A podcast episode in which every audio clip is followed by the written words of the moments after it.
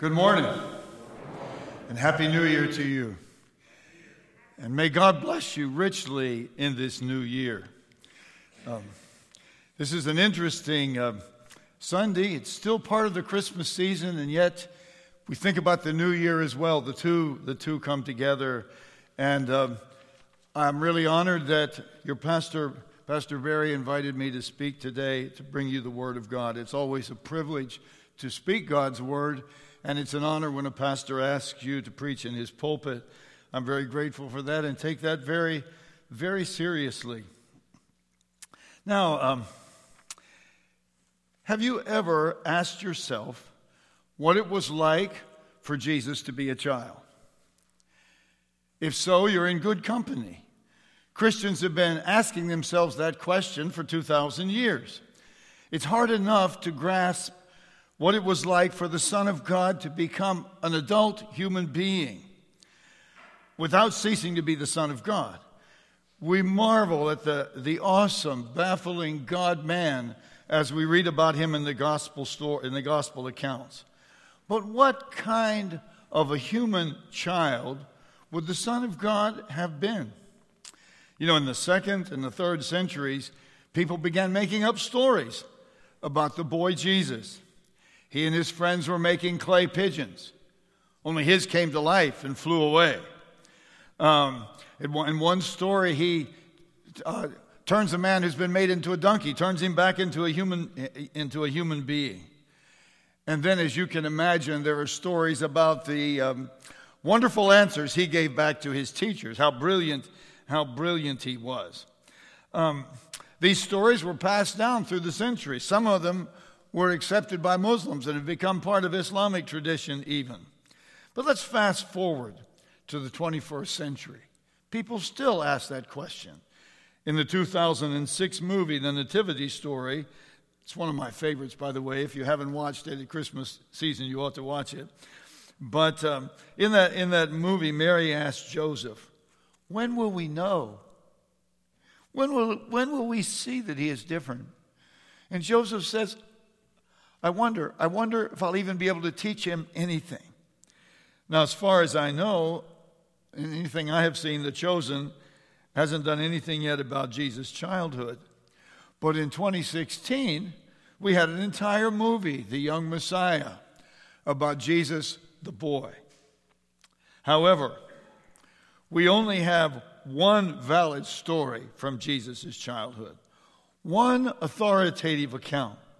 It is given us in the passage from Luke that your pastor uh, read just a few moments ago. Its uniqueness, its uniqueness, its one of a kindness underscores its importance. It was not given to satisfy our curiosity about what Jesus was like when he was a boy, but to help us understand who Jesus really is and what it means to be his disciple. The key to the story, of course, is in the answer that Jesus gives his mother. But if we're going to understand it, well, let's see, let's have a look. How does the story go? The pilgrims throng Jerusalem for the feast of the Passover, the great celebration commemorating God's delivering of his people from slavery in Egypt. No other festival was so important as the, and, or as grand as Passover. People from Nazareth traveled up to Jerusalem together. Uh, it was a gala affair. The journey, in anticipation of once more being in Jerusalem and at the house of God, was part of the excitement, especially for a 12 year old boy.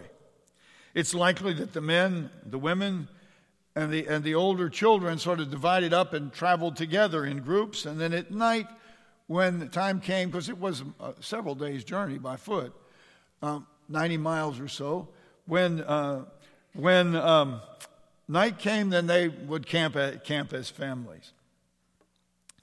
Um, this was a special Passover for the boy Jesus.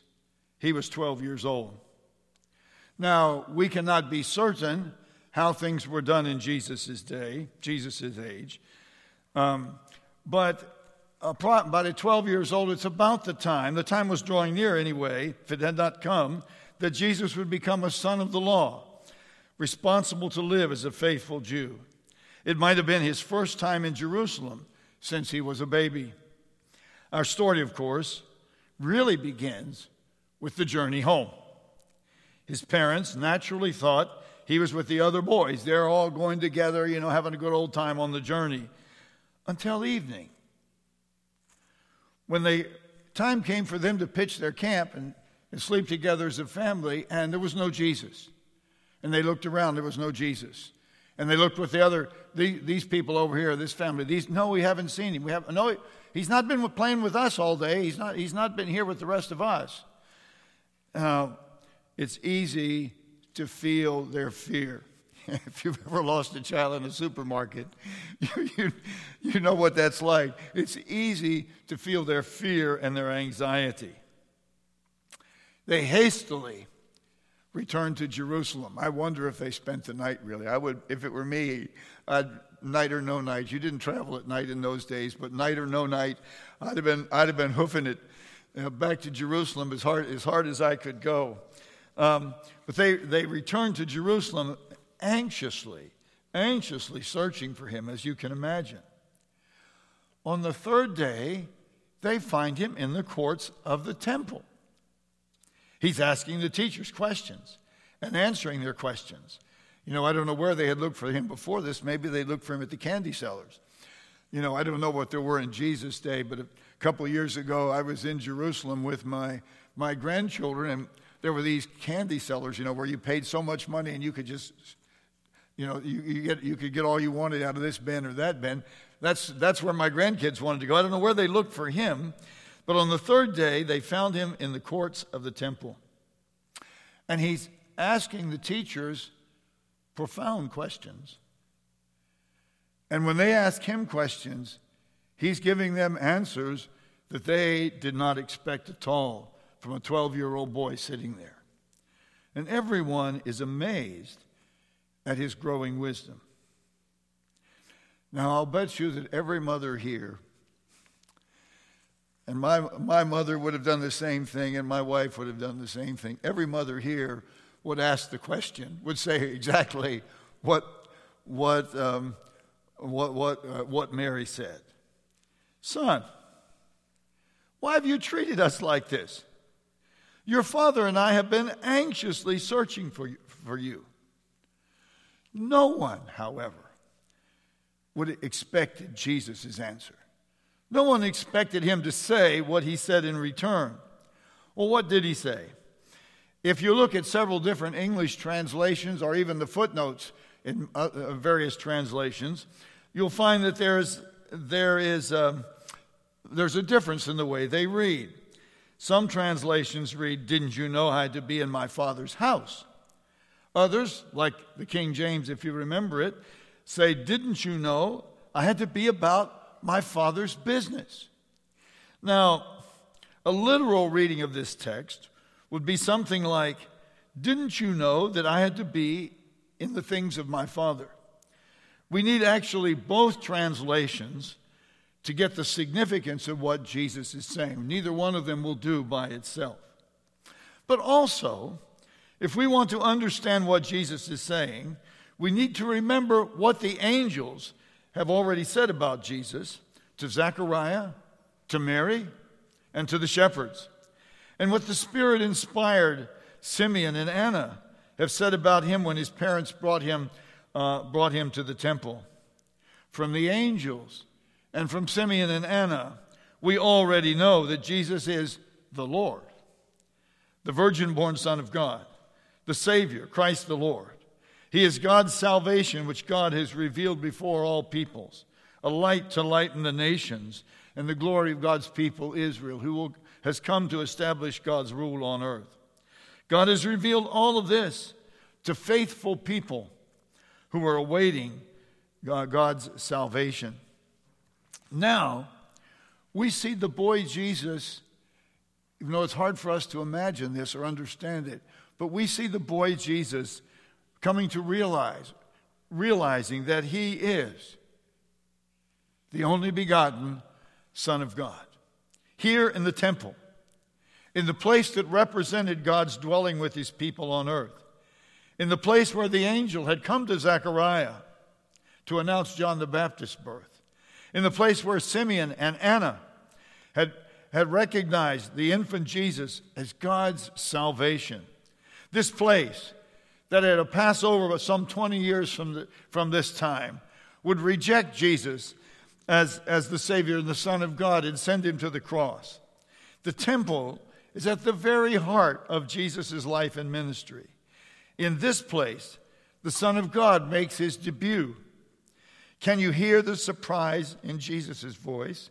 Mary says, Your father, your father, and I have been anxiously searching for you. Jesus answers, Didn't you know that I had to be in my father's house? My father's house. Why did you search for me? Why did you look anyplace else? It's only natural that a son be in his father's house. It's the most natural thing then for me to be in my father's house, in the house of God.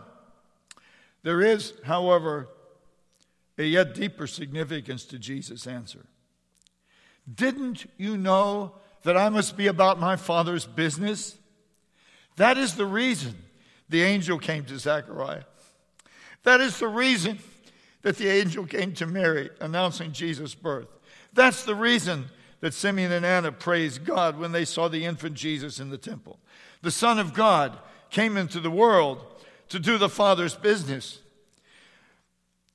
From the temptation in the wilderness, with which his ministry will, will shortly begin, to his declaration of, Not my will, but thine be done in the garden as it approached its end, he came to do the will of his Father, to live a completely obedient human life, despite persecution and suffering, to offer himself on the cross in obedience to the Father for the sins, corruption, malformation, and suffering of the world, and to rise again in victory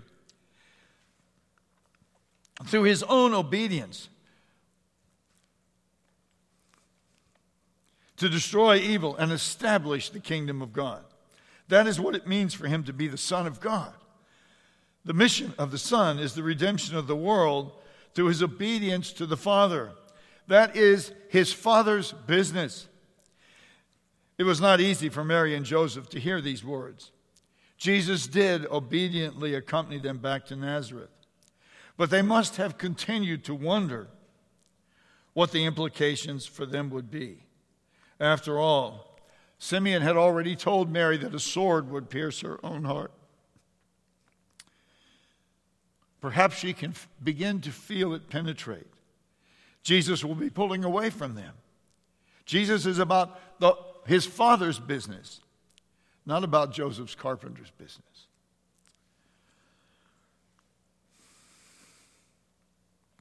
Sometimes we would like Jesus to be about our business instead of his father's business. We would like him to supply our immediate needs and make it as convenient as possible for us to go on living the lives we want to live. When we are confronted with illness, we want Him to heal, and He's invited us to pray for that. With financial trouble, we want Him to make us solvent. When confronted with a wayward child, we want Him to restore. And those are all valid concerns. But then, we want to go our own way. And we're quite happy for him to go his own way and let us go our own way and do our own thing. Jesus, however, calls us to join him in doing his Father's business. Listen to what he says later in, in his ministry. When someone told him that his mother and brothers were outside waiting to see him, he said, My mother and my brothers are those who hear God's word and put it into practice. One day, a woman in the crowd called out, Blessed is the mother who gave you birth and nursed you. There was no greater blessing than somebody could say than that. If they wanted to say, How wonderful a person you are, that's the way they would do it. They would praise. It's a very Eastern blessing. They would praise the person's mother. But Jesus answered, Blessed, rather, are those who hear the word of God and obey it. Finally, Jesus said to his disciples, If anyone would come after me, let him deny himself and take up his cross. Take up his cross daily and follow me. For whoever would lose his life, for whoever would save his life will lose it. But whoever loses his life for my sake will save it. The Son of God came to do his Father's business. He calls all those whom he has redeemed to join him in doing his Father's business. We're not talking about a legalistic uh, obedience where we check off so many rules and then we've done with what we're supposed to do. We're talking about a wholehearted allegiance where Jesus has become the center of our lives. We join in the Father's business because Christ is formed within. We join in the Father's business because He has made us the children of God, the sons and daughters of God. And it's our business to do the Father's business because we have opened ourselves to Him, embraced Him, trusted Him, and invited Him to be the Lord of our lives. The Father's business has become our business, the passion of our existence. As we approach 2022, I say to myself, is that possible? Where has time gone? But as we approach 2022, I don't need to give you a summary, a news summary, to convince you that we live in very troubled and unstable times. A resurgent and resistant COVID virus is only the most obvious present danger. Now, I'm fully in favor of doing the things that we can do to meet the challenges of these days. But I have no sure human hope to give you this morning. I would, however, offer you this sure and certain eternal hope. We know the Son of God, who by doing the Father's business has redeemed the world. When we allow Him to become the center of our lives, and the Father's business becomes our business, then we have a hope that cannot fail. We have the hope that has sustained God's people throughout the centuries. We can say with the psalmist of old, God is our refuge and strength, a very present help in trouble. Therefore, we will not fear, though the earth give way, though the mountains be moved into the heart of the sea, though its waters roar and foam, though the mountains tremble at its swelling. Pray with me, please. God of all grace, you have given us a Savior. Produce in us the faith to live by Him, to make Him all our desire, all our hope, all our glory. May we enter Him as our refuge, build on Him as our foundation, walk in Him as our way, follow Him as our guide, receive His teaching as our prophet rely on his intercession as our high priest, obey him as our king. May we never be ashamed of him or his word, but joyfully bear his reproach. And may all that we do be done in the Savior's name. Amen.